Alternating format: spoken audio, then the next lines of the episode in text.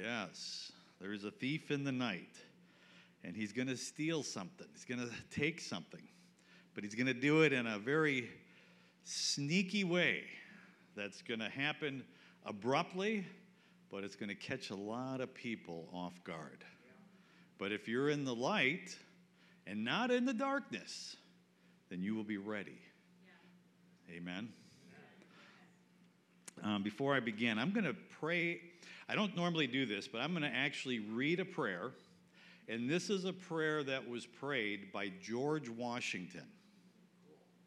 So it goes back over a couple hundred years ago. And it says, Almighty God and most merciful Father, who didst command the children of Israel to offer a daily sacrifice to thee that thereby they might glorify and praise thee for thy protection both night and day. Receive, O Lord, my morning sacrifice, which I now offer up to thee. I yield thee humble and hearty thanks that thou hast preserved me from danger of the night past and brought me to the light of day and the comforts thereof a day which is consecrated to thine own service for thine own honor. Let my heart, therefore, gracious God, be so affected with the glory and the majesty of it that I may not do my own works, but wait on thee. And discharge those weighty duties that thou requirest of me. And since thou art a God of pure eyes, and wilt be sanctified in all who draw near unto thee, who doest not regard the sacrifice of fools, nor hear sinners who tread thy courts. Pardon, I beseech thee, my sins.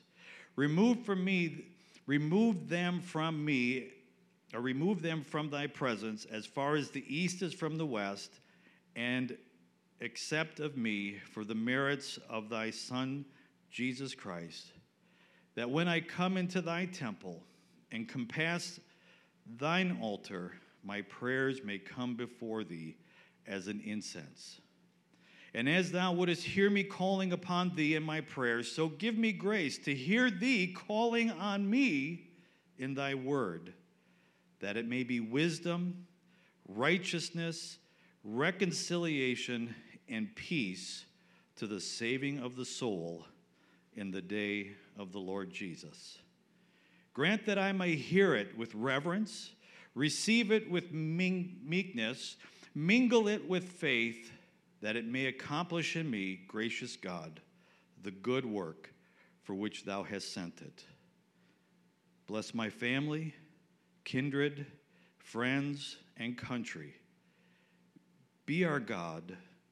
Guide this day forever for his sake who lay down in the grave and rose again for us, Jesus Christ our Lord. Amen. Amen. Isn't that a good prayer? We just prayed a prayer that George Washington prayed over 200 years ago. Amen. You know what's amazing about our prayers? Is that every prayer that you have prayed, God puts it into a bowl.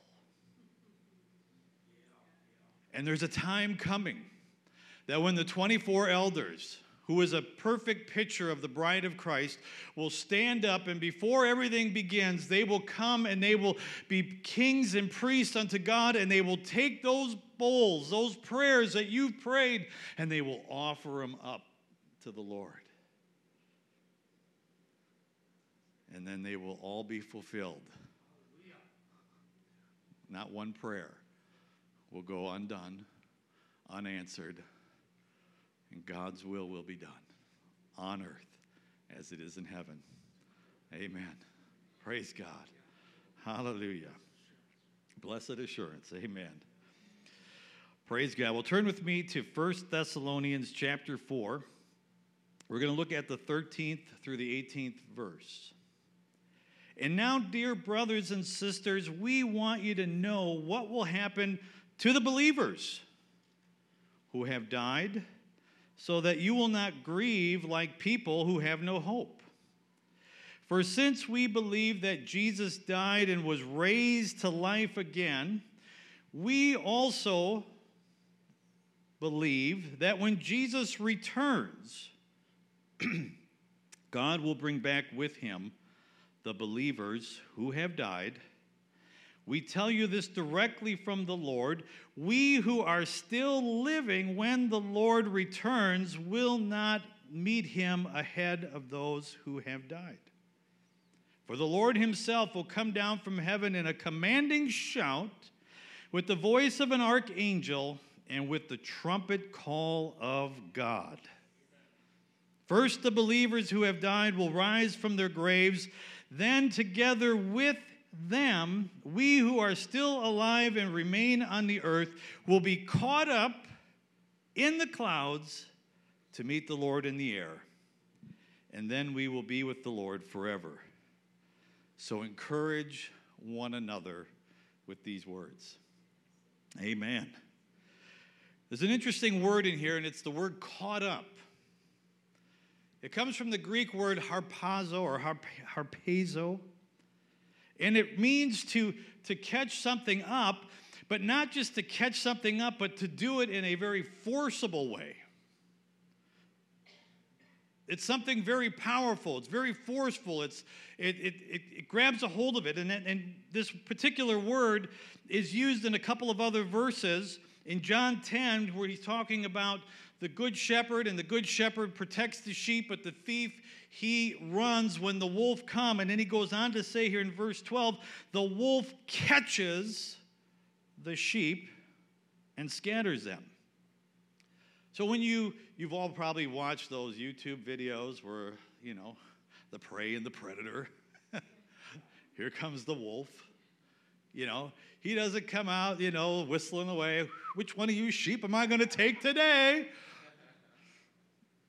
He's lurking. He's behind the scenes. He's behind the bush. He's behind the grass, the tall grass. He's sneaking up.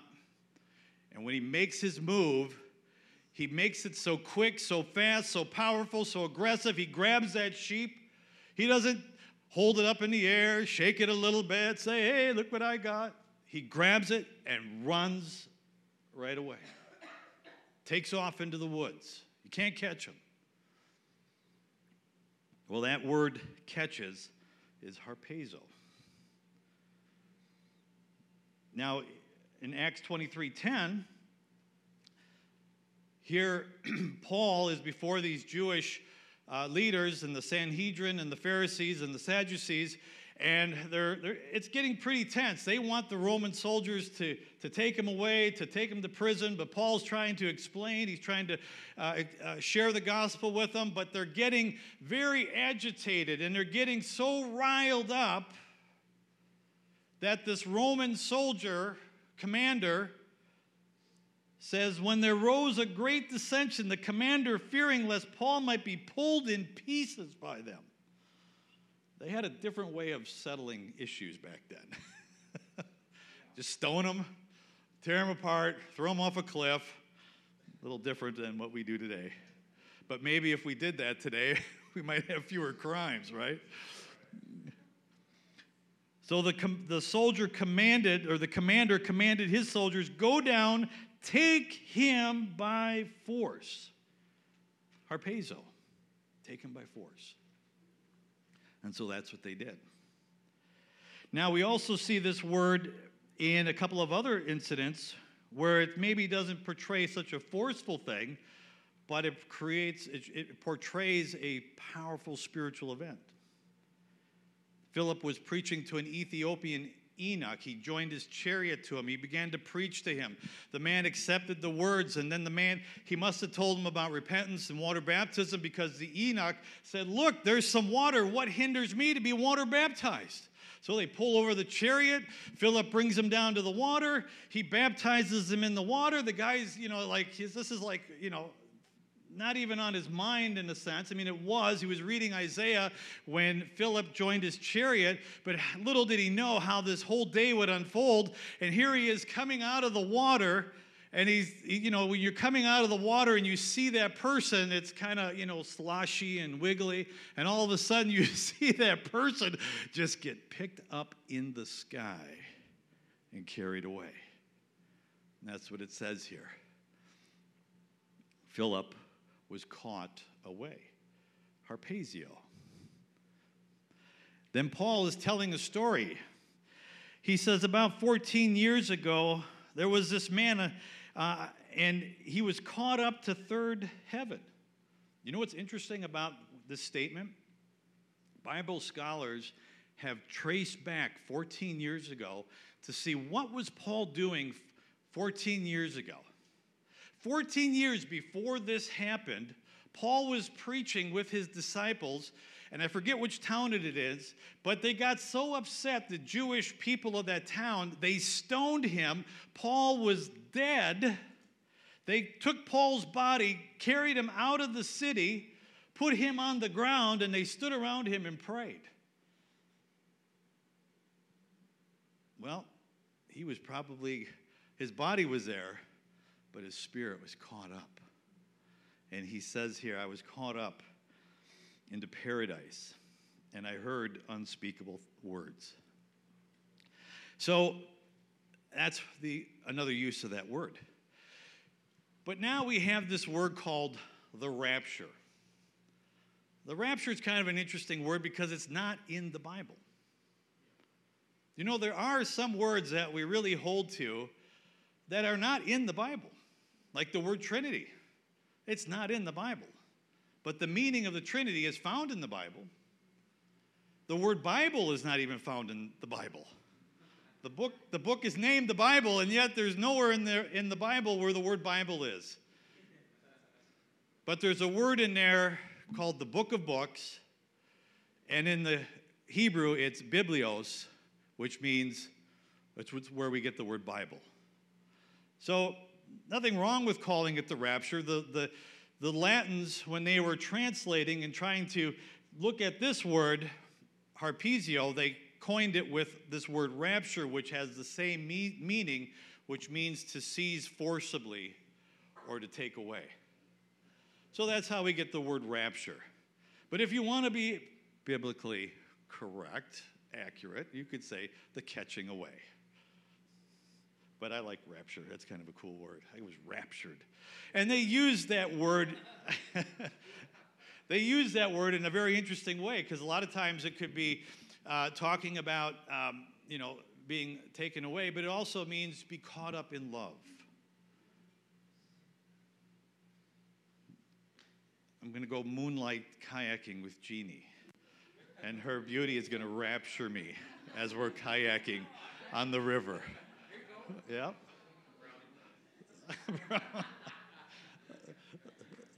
so they use that word rapture. And of course, we see in the Bible different uh, incidences where God took some people up. Enoch, for example, he was walking with God, he was in love with God, worshiping God, having wonderful fellowship with God.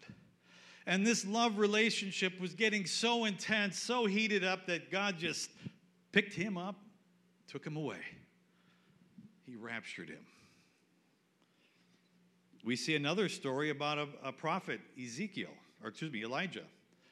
And Elijah was a very mighty man of God, very devout. You know, he was like, God, everybody's turned their back, but I, I am never going to bow my knee to Baal. I'm never going to turn my back on you. He was just zealous for the Lord God. Well, he was walking with Elisha.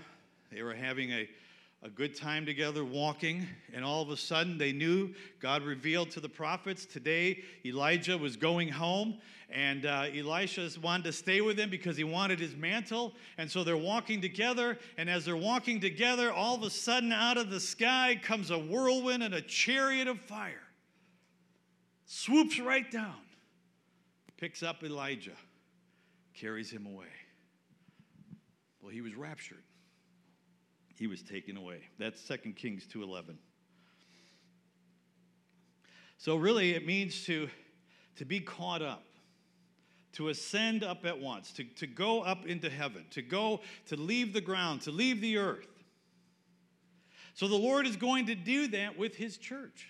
He has a plan to come down to take his church out of the earth, to catch it away, to rapture it.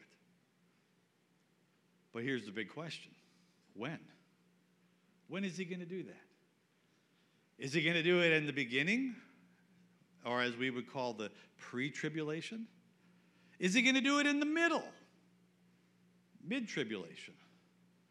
Or is he going to do it at the end, which they call it the post trib? Well, you're going to see today where he's going to do it. Amen. So in 1 Thessalonians 4 16, it says, The Lord himself will come down from heaven with a commanding shout with the voice of the archangel, with the trumpet call of God. First, the believers who have died will raise up. Then, those that are alive and remain will be caught up. So, he's coming in this, in this case, he's coming for the believers. That's his purpose. So, when you're interpreting Bible prophecy, you have to look at the who, the what, the where, the when, and don't forget about the how. Because when you look at all those things that surround a certain event, you know where to put it in God's timetable. You know, you can get very confused if you mix up the days of the week. If you try to do something on the first day of the week that's the last day of the week, you're going to be all messed up. So you got to know the timing of certain things by knowing what the who, the, the when and the where and the who and the what and the why and all of that that pertains to it. So he's coming for believers. This coming right here is for believers.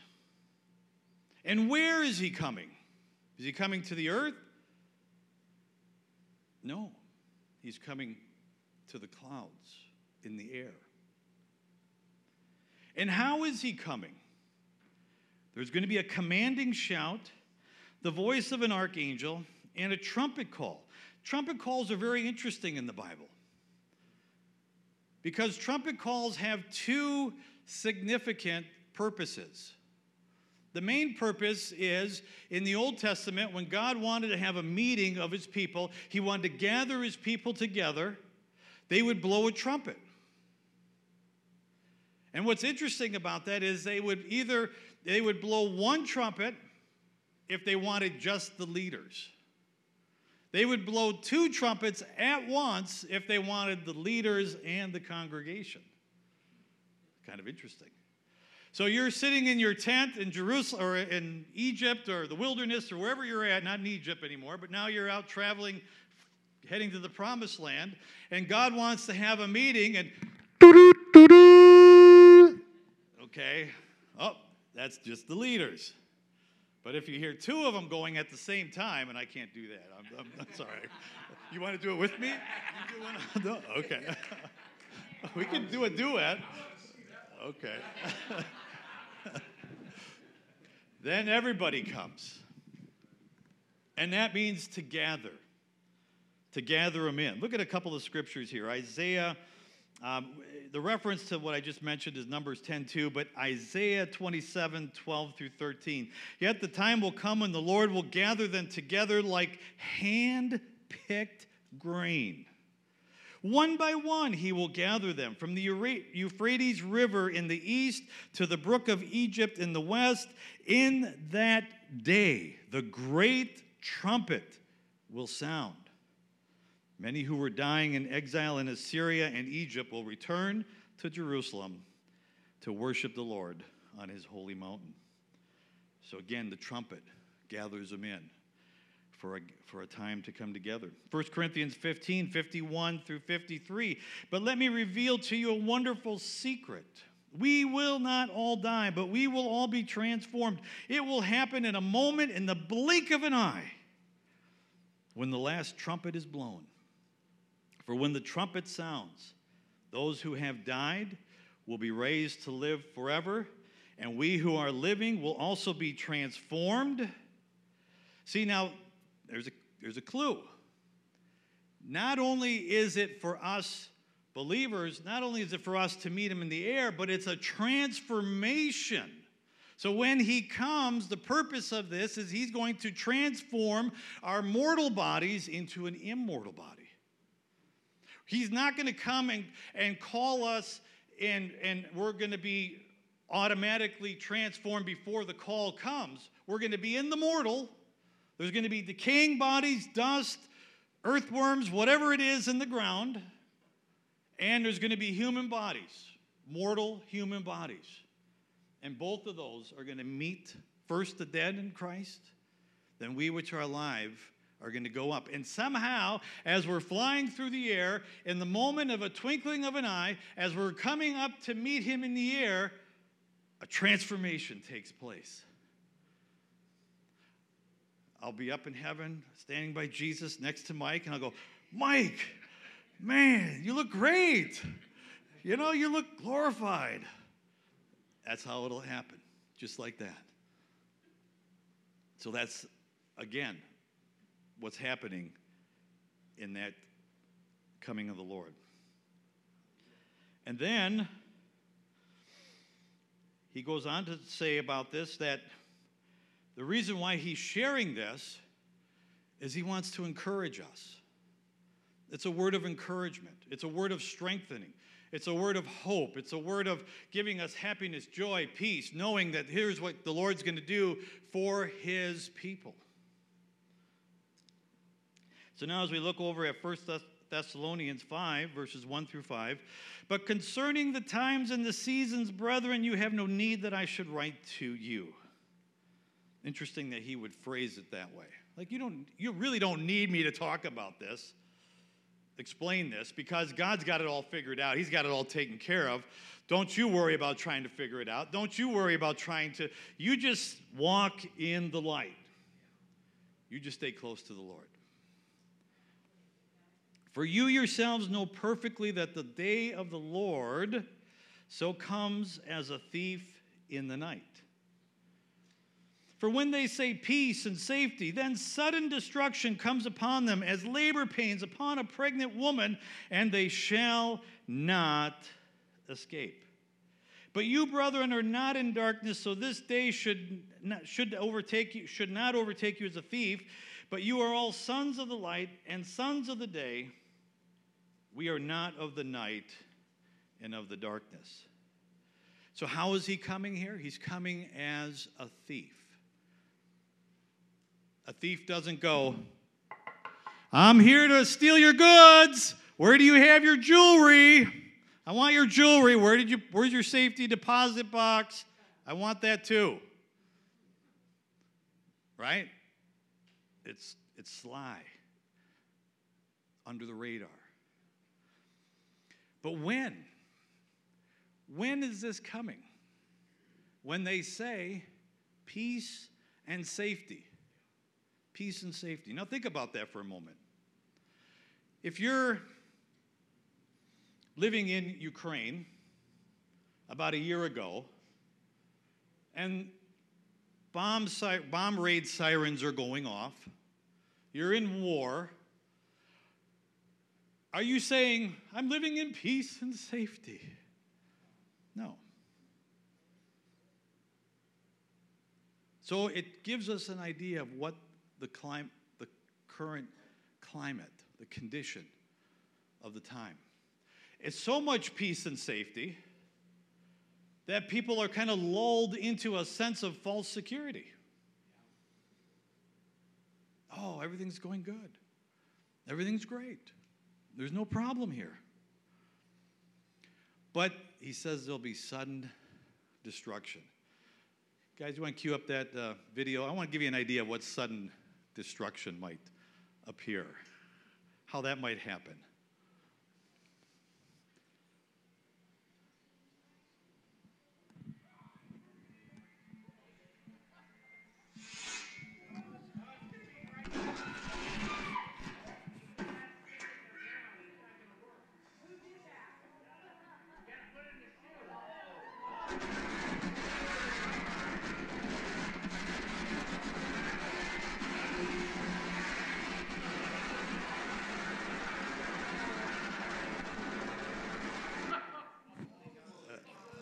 There you go.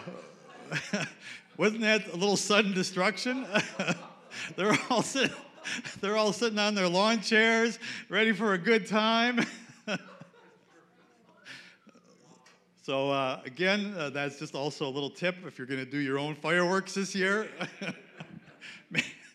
make sure everything is in the right position. Make sure all the fuses are good, and uh, you don't have that happen at your little get together. But see, that's what the world, the world is at. They're going to be in this place.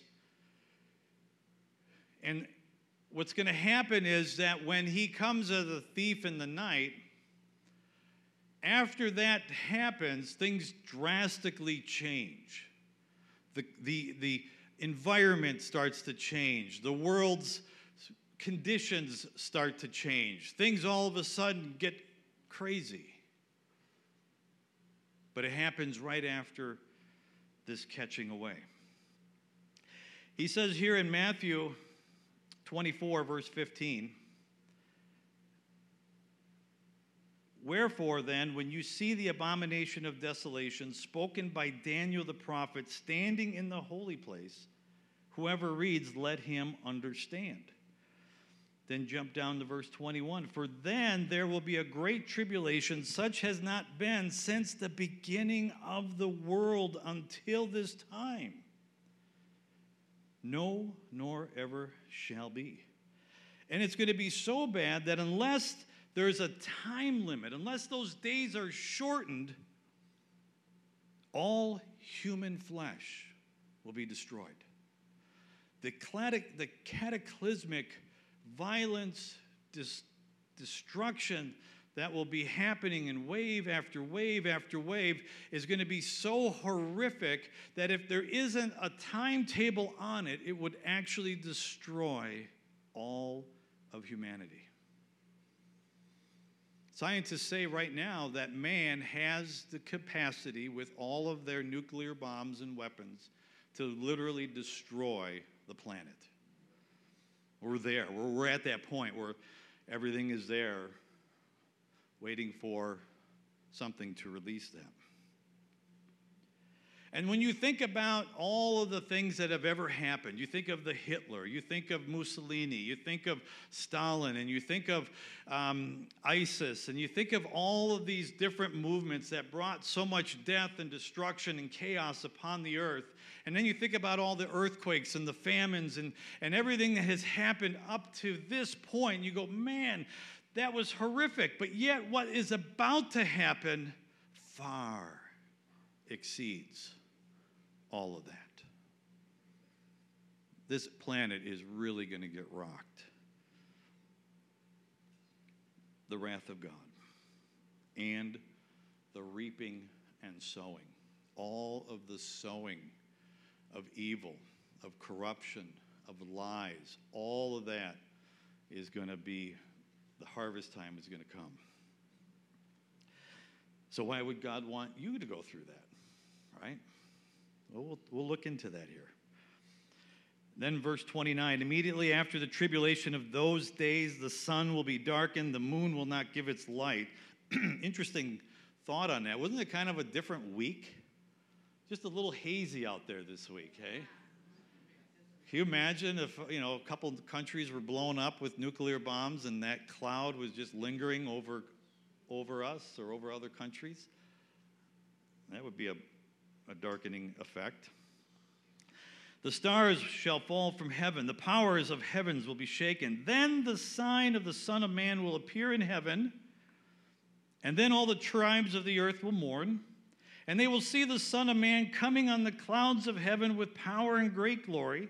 And he will send his angels with a great sound of a trumpet, and they will gather together his elect from the four winds, from one end of heaven to the other. So, this is where it gets confusing. Because, wait a minute, the coming of the Lord here Sounds like it's at the end. Because he says right on here, after the tribulation of those days. So, in other words, all the tribulation things are going to happen first, and then after, there's going to be a coming of the Son of Man. And when he comes, one of the things he's going to do is he's going to there's going to be a trumpet. Did we read about a trumpet before? Kind of sounds like 1 Thessalonians chapter 4. There's a trumpet. And then what happens to the believers? Are they gathered? Yeah. From the four corners or winds of heaven, they're gathered. But now, instead of it being at the beginning, it kind of looks like it's over at the end. And this is where people get kind of confused with this. But let's look at it a little closer. When, he, when this begins to happen, A, he's grabbing him, his elect, from the four winds of heaven. When he appears, it's not peace and safety. They're right, they've been going through the tribulation. They've been, everything's been decimated, and demons have been released, and judgments and vials and and all kinds of chaos is going on. People are not living in peace and safety. So the time of when this is happening is totally different. There is a trumpet, but it's not the great trumpet. But there's a trumpet. Interesting, the other application of trumpet in the Bible is when you want to go to war. You need to blow the trumpet because now it's wartime. I believe this is a trumpet for war, and we'll get into that. And then, what is the effect? All the tribes of the earth will see him and mourn. So, everybody that's still alive, that wasn't blown up, eaten up, chewed up, trampled under, they're going to see that this is the Jesus that they've rejected and there's going to be mourning, repenting. So there's going to be an interesting effect upon people. So in Revelations 19, it clears this up a little bit. In verse 1 and 2, it says, After these things, I heard a loud voice of a great multitude in heaven. Where is this happening? In heaven saying, Hallelujah, salvation, glory, honor, power belong to the Lord our God. For true and righteous are his judgments because he has judged the great harlot who has corrupted the earth. Well, that happened in chapter 18. That happened during the tribulation. He judged the harlot. So we're past the tribulation of things. Then jump down to verse 5. Then a voice came from the throne saying, Praise our God, all you, his servants, and those who fear him, both small and great. And I heard as it was a voice of a great multitude, and the sound of many waters, and the sound of mighty thundering, saying, Alleluia, for the Lord our God is our God omnipotent reigns. Let us be glad and rejoice and give him glory, for the marriage of the Lamb has come. It's not coming, it has come.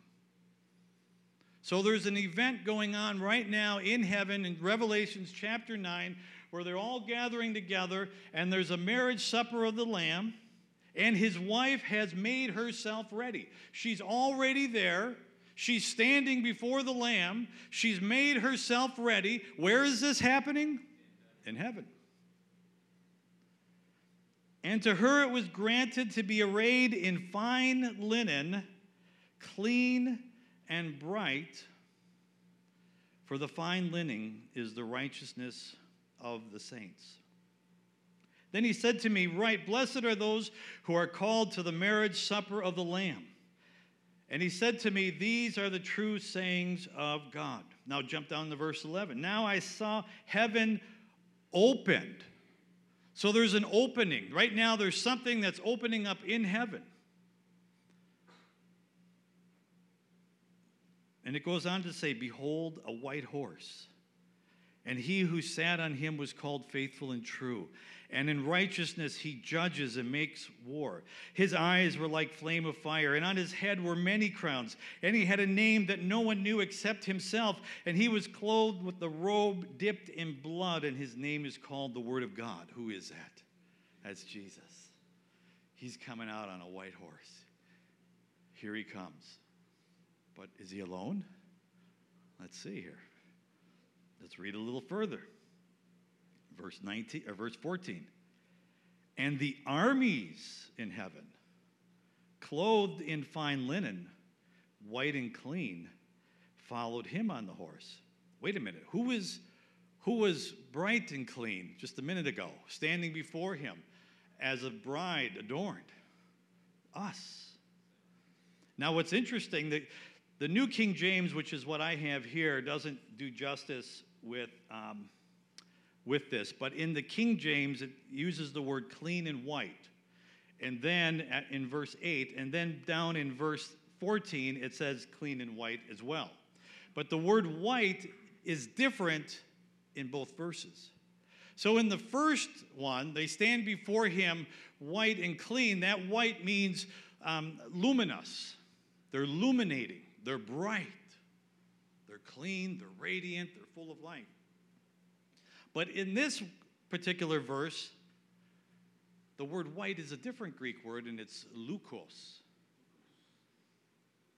And it means also the same thing. They're bright, they're white, they're brilliant, but their, their whiteness and their brightness and their brilliance is a, is a reflection of their position of honor authority. So here they are in his presence, getting filled up, raised up, and now they're coming out with that same brightness, but in an elevated, we're ready to, we're ready to take on the world. See, when you go into prayer, you might come into prayer you know, with the light of God in you. But when you get into prayer and you yield to God, something happens to that light that's on the inside of you. Something increases on that with that light on the inside of you. It goes to another level. It brings you to another place, another place where you can walk in authority, where you can walk in power, where you can do things greater than what you've done before. And here they are standing before him. And then he goes out with a sharp sword and he, and he strikes the nations.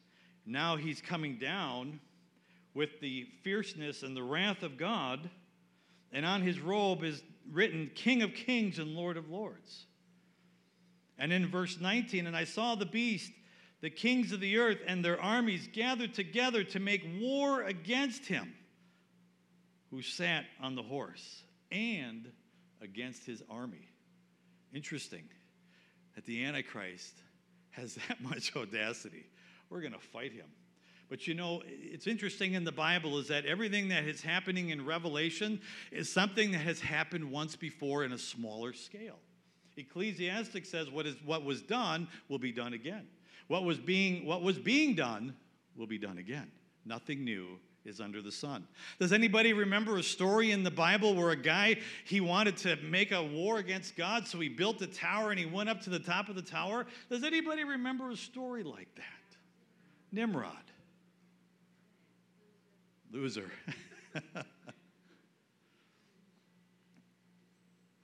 so it's happening again. Zechariah 14, 4 and 5 talks about when he comes, his feet will stand on the Mount of Olives. He'll split the mountain in half, and he will come with all. Not half, not three quarters, but he will come with all of his holy ones. So when he's come, he's coming to make war against the Antichrist. The bride is already in heaven with him, and there's a call for them to get on your horses It's time to ride. And so they're getting on their horses. They're riding with him. They're coming down with him. Totally different than the thief in the night. Totally different than what we saw in 1 Thessalonians chapter 4. Then going down here to um, um, Second Thessalonians chapter 2. Now, brethren, concerning the coming of our Lord Jesus Christ and our gathering together to him, we ask you not to be soon shaken in mind or troubled by spirit or by word or by letter, as if the day of Christ had already came. So in First Thessalonians, Paul explained to them, he said, This is how it's going to play out. This is how it's going to work. He's going to come as a thief in the night. He's going to gather us together. We're going to be caught up to be with him forever. And then he leaves Thessalonica, and then these false teachers come in. And they say, you know, because what happened is in Thessalonica, after they got going, there was a young church. They were excited, but then persecution broke out. All kinds of tribulation was coming against them, and they were having a hard time living for God because all this was coming against them. And so these false teachers came in and began to tell them the day of the Lord has already happened, it's already passed. And so they were shaken in their mind, they were confused. They thought they missed it. They didn't do, they didn't, they weren't ready for it. And now they have to suffer.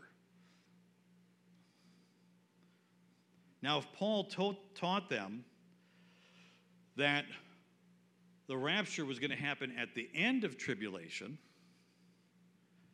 then why would they be shaken in their mind? Actually, they'd be excited because they would know that it's happening. It's game day. It's coming to it's coming to a head. Things are going to work out. Soon he's going to come and he's going to pick us up and we're going to come right back down on horses and it's it's we're there. If that's how Paul taught it. But if he taught something differently,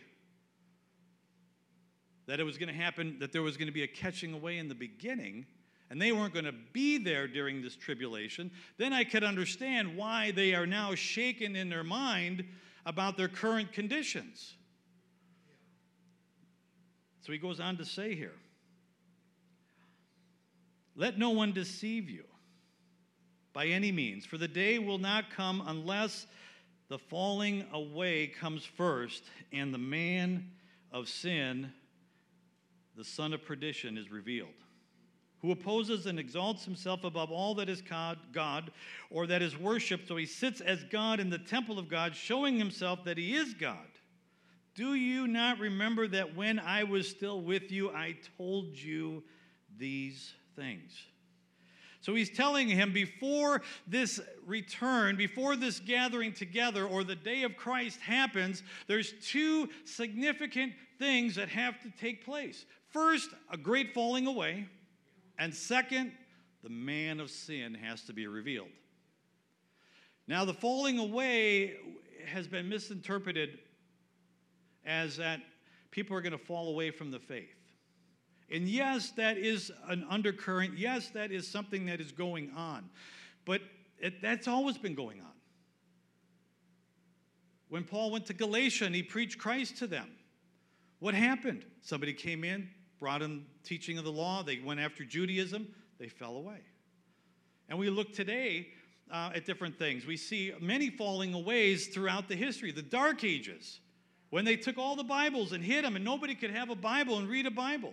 And everybody had to go through a priest in order to talk to God, get their sins forgiven, whatever. It was called the Dark Ages. And then you look even today, look at the Salvation Army.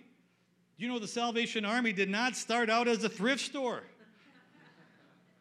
It was an evangelizing, mobilizing machine that was going out, preaching the gospel, reaching the lost.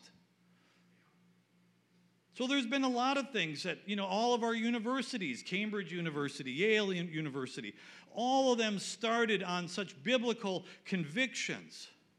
And now here they are teaching so much humanism and anti Christism. so there's been a lot of falling aways over the years. What he's saying here is this falling away is so significant that it, it, it's a sign. Now, what the problem with Greek words is sometimes they're hard to translate. So put your, put, picture yourself for a minute living in, say, Turkey 200 years ago. So you go back 200 years, you're in a different country, you're in a different language, and you get to see a paragraph of what was written 200 years in the future, written in English. And now you have to translate this into your Turkish language.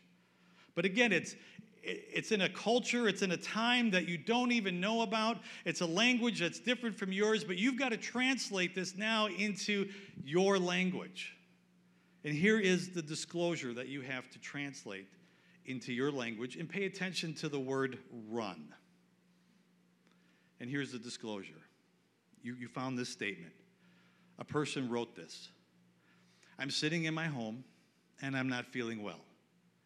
So I decided to run to the pharmacy. I wanted to go in and out so quick, so I didn't even turn off my car. I left it running. While I was in the store, I met an old friend, and they had to tell me all this stuff and rehash the whole past, and they just kept running their mouth off. Well, I kept getting sicker and sicker, and finally I had to just run out of there and get home, but I didn't make it. I had an accident because I had the runs.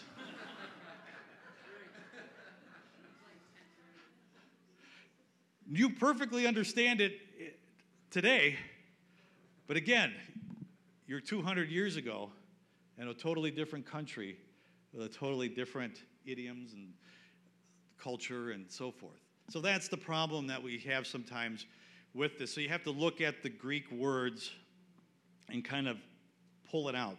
The word falling away is the word apostasy and it means a local separation, a separation of a part from a whole, where a whole has some part taken. Any kind of separation of one thing from another by which union or fellowship of the two is destroyed. A state of separation that is a physical distance or a temporal distance of time, a motion from a place, a departing, or a fleeing. Sounds, sounds like something else, doesn't it? Then also, a man of sin has to be revealed. In other words, we get the word again, apocalypsis, and that means to uncover, to lay open what has been veiled or cover up. So, in other words, the Antichrist is, whenever this is going to happen, he's already alive, he's already doing things, he's already in politics, but he's not a big front runner. He's not one of the royal children of the king. He's not a Rockefeller. He's not a, he's not a Kennedy. He's a nobody. Interesting how Barack Obama kind of came out, right? He was a nobody. Like he, he didn't have this long, decorated political career and well known, you know. All of a sudden, he's just a, a senator who was only a senator, I think, for 18 months in Illinois. And all of a sudden, he becomes the president. It's going to be something like that. I'm not saying Barack Obama is the Antichrist, so don't, don't quote me on that. but it'll be something like that. He'll be just coming out of obscurity. He won't really have a whole lot of acclimates, or, but all of a sudden he just rises up quickly because Satan is giving him his power. So when he becomes so when there's this when there's this departure, when there's this separation, when there's this taking away of something, and then this man of sin is revealed, then you know the clock ticks. We're there. The tribulation has begun. Now he goes on to say here, and you know, verse 6, and you know what is restraining that he may be revealed in his time. So the Antichrist wants to come. Satan has tried. He, you know, he tried with Hitler. He thought Hitler might be his Antichrist. You know, they went over to Pergamus. They got the throne of Satan, which is the altar to Zeus. Uh, the, the, the Germans brought it back to Germany. They had it stashed right there. Um, he wanted to establish the Third Reich, which is the Roman Empire, a carry on of the Roman Empire. The Antichrist comes out of the Roman Empire. I mean, a lot of similarities. And what does he do? He makes war against the Jews. He's trying to annihilate all the Jews. He's like Satan's little proto antichrist.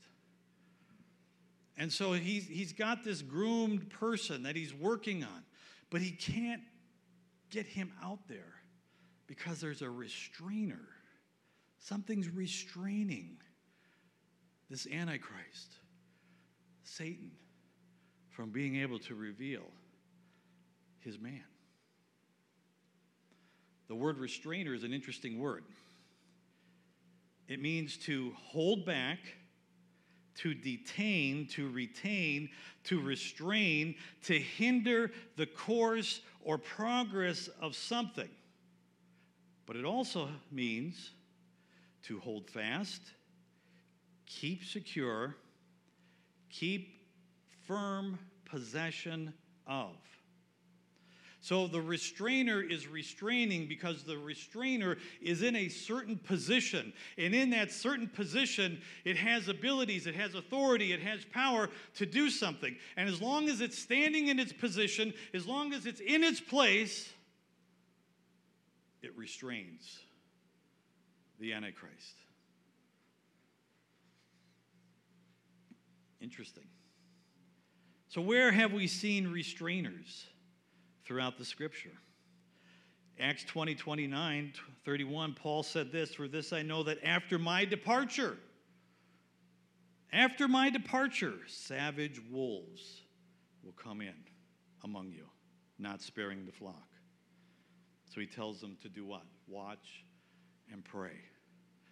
Paul, standing firm in the position as the leader of that church, being there to protect it, to guide it. He's going to turn it over now to other leaders. But unfortunately, those other leaders aren't going to be able to stand as strong as he is. And because of that, after his departure, the wolves will come in and do damage to the church. Then we look at the story of Moses in Exodus 32 11 through 14. Here in this particular chapter, God was so mad with the Israelites. He's like, I'm going to destroy them all right now. Moses, you and I, we're going to start this whole thing all over again. You and I, I'll, I'll get you a wife, I'll create a wife, I'll do whatever, and we'll just start the population all over. Moses is like, no, we can't do this, you know. But Moses begins to pray. He begins to intercede. God, you can't do this. What will people think of you? They will not respect your name. They will not believe that you are God of gods because how could you lead people out of a land and not sustain them and not work with them and not deal with them and you end up killing them? You're going to hurt your name, God. And if you're going to kill these people, God, you got to kill me because I'm not I'm not doing this. And what did he do? He changed the mind of God and he stopped the judgment. What is the restrainer doing? The restrainer is keeping the Antichrist from coming, the restrainer is keeping the tribulation period from coming. He's holding off the judgment. Abraham, when, he, when God came to Abraham, interesting here, God comes to Abraham, says, I'm going to destroy Sodom and Gomorrah. Abraham starts to pray. He starts to intercede. God, if there's 50, will you not destroy it? No. He goes all the way down the list, stops at 10. There's not 10, so they have to destroy it. But yet, if there was 10 or more, Abraham could have stopped the judgment upon Sodom and Gomorrah. Interesting enough, God had to do it, but what did he do first before he poured out his judgment? He sent his angels in and he took out Lot and his family. He took out those who believed in him, who followed him. Then he poured out the judgment. Interesting verse here in Ezekiel 22, verse 29. The people of the land have used oppression, committed robbery, mistreated the poor and the needy, and they wrongfully oppressed the stranger. So I sought for a man among them who may make a wall and stand in the gap before me on behalf of the land, that I should not destroy it. But I found none. I found no one. Therefore, I had to pour it out. See, God, when He has a judgment, He has His restrainers. and if there's nobody to restrain Him, judgment comes. Nineveh's sins finally reached to heaven. God said, I'm going to destroy it. What did he do? He reached out to Jonah. He said, Jonah, go there and preach and tell them that I'm about to judge them. I'm about to pour out my wrath upon them. Jonah's like, No, I don't want to do that. I got other plans. I was going to go golfing today. I got, a, I got a, a cookout with my friends. I'm not going there. As a matter of fact, Jonah got on a boat and went in the opposite direction. But then God began to deal with him. God got him into a place to be willing, got him into a place to submit, and he finally agreed and he became willing and he said, Okay. And what does he do? The whale, he jumped, they throw him off the ship, the, the great fish grabs him, takes him all the way over to Nineveh, spits him out on the ground. He preaches, they repent, judgment was averted. See, who is the restrainer? It's God's people that are in Christ. It's the body of Christ that's here on the earth that has the Holy Spirit on the inside of him. It's not us, but it's, it's who we're in and what's in us. And God is working through us in this earth, and we're the restrainers. That's why when you think about some of these verses now, when you hear them, it kind of brings a lot of light to this.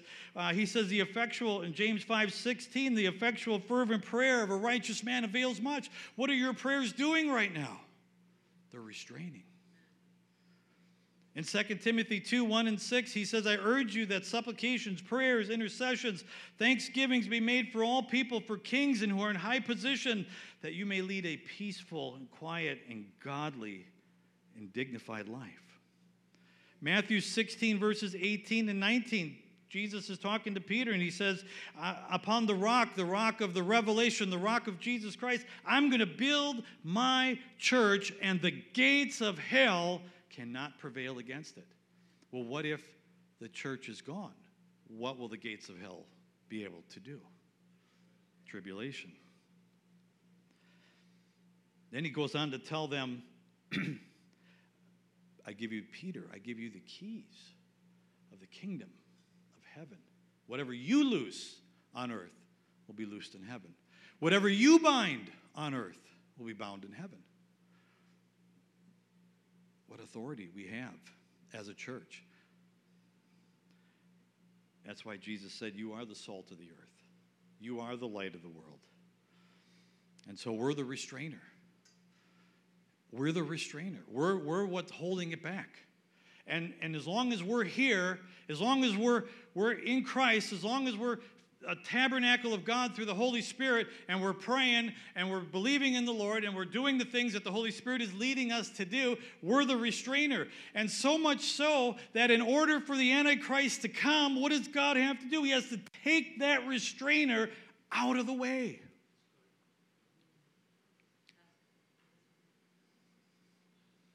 We're the restrainer. So we need to continue to pray. We need to continue to intercede. We need to continue to lift up our nation, lift up our country, continue to pray for our leaders, pray for our president, pray for our Congress, pray, pray for our senators. We need to do that daily to keep lifting up, uh, praying that God would deal with them and work with them. Because the thing that, uh, and, and, and I don't know, I'm learning the book of Revelation as we're studying. I'm, I'm uh, you know, it's, it's a work in progress. But there's one thing, one thing that is so concerning to me, and I haven't found the answer yet. Maybe you found it. Share with me, please, afterwards. But one thing that I haven't found is where is United States in all of this? Now, I'd like to believe that when the rapture comes, half the United States is gone and it becomes nothing, irrelevant, and it's not a force to be reckoned with, so it's not even mentioned in the end times. That's what I like to believe. But I don't I don't know where we're at in this. I don't see any reference to us. I see I see Great Britain, I see Turkey, I see Iran, I see Russia, I see China, but I don't see where we're at on that. So let's keep praying. Amen. As a matter of fact, let's pray right now. Father, we just lift up our country to you. Lord, we thank you that back in 1776, Lord, that we that there was a declaration signed by God fearing men, men who wanted this country to honor you, men who wanted this country to love you, to serve you, to glorify you, to be a place where we could worship you and, and give glory to your name, Lord. And as we read the prayer of George Washington today, Lord, we could see his heart, Lord. We could see his, his devotion, his sincerity, his, his, what he wants to do for you and how you've convicted him and worked in him, Lord.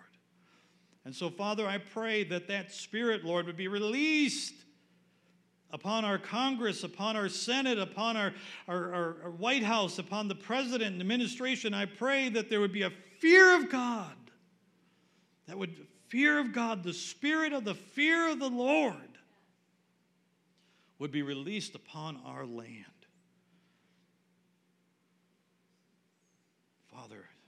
ask in the name of Jesus.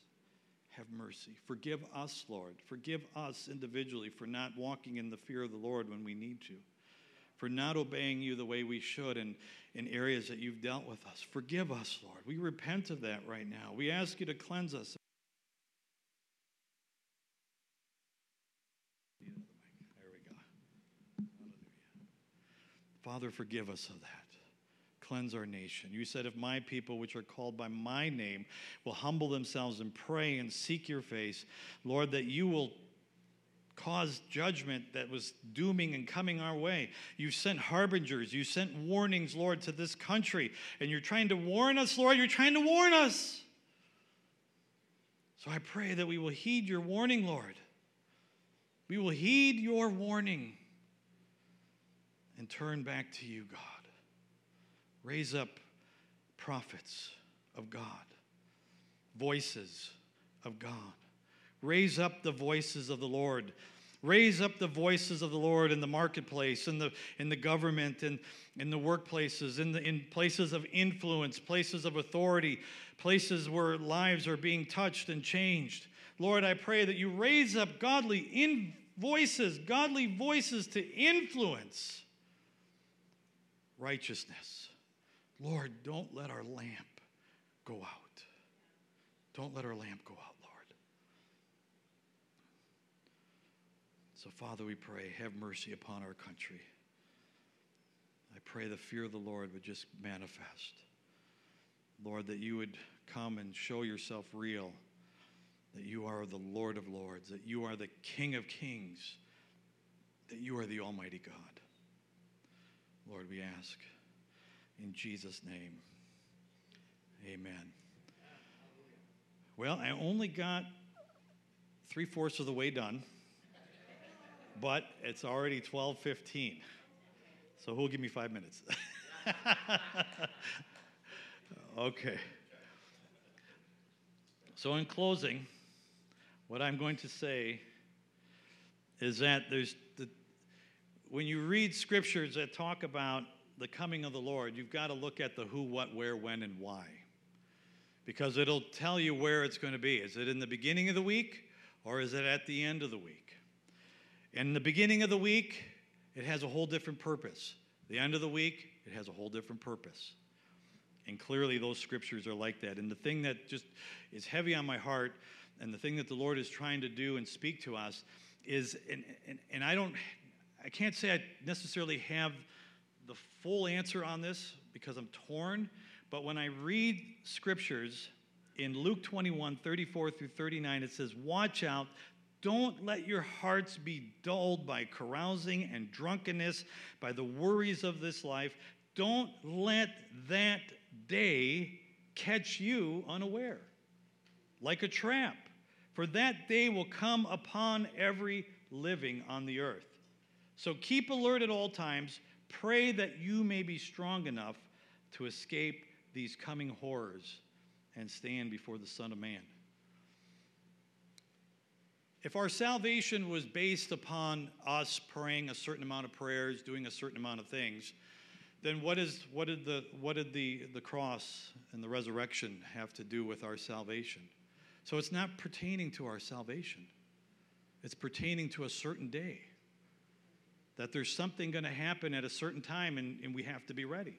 And he also, in this, he gave the parable of the ten virgins. And in the parable of the ten virgins, they all knew that the bridegroom was coming. They all knew that. They all had lamps. But the difference is the five that were wise had extra oil. The five that were foolish didn't have oil. Well, what's the, what's the oil for? The oil makes the lamp bright. The oil gives fire to the lamp.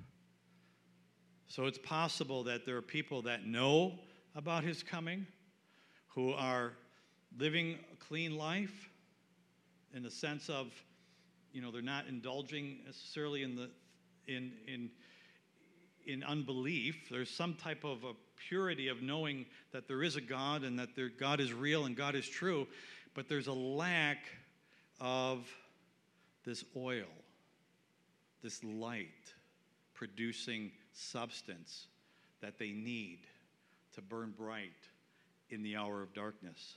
And the Antichrist, when he comes, see, his spirit is already here at work. His spirit is at work right now. His spirit is opposing things that are called God. His spirit is, is a lying spirit. A lying spirit is a spirit that knows what is true, but says something totally opposite, knowing that it's speaking a lie. And that spirit is here and it's, it's deceiving people. And he's going to come with this Spirit already prepping the ground, if you will, prepping hearts and minds of people, and it's going to deceive a lot of people. Again, when, when this is going to happen, there's going to be peace and safety, and there's going to be a lot of influence of the Antichrist spirit controlling our society. And we have to watch and pray, and we have to be strong and not let our minds become influenced or controlled by that. Amen? Father, we thank you so much, Lord, that you warn us. Lord, we thank you so much that you give us understanding. Lord, that you are trying to prepare us, Lord, because you want us to be with you forever and ever. And so, Lord, we just uh, d- uh, put it in our hearts, Lord. Yes, Lord, we want to follow you uh, 100% all the way. Stay alert, stay awake, and watch after you. Father, we thank you for that in Jesus' name. Amen.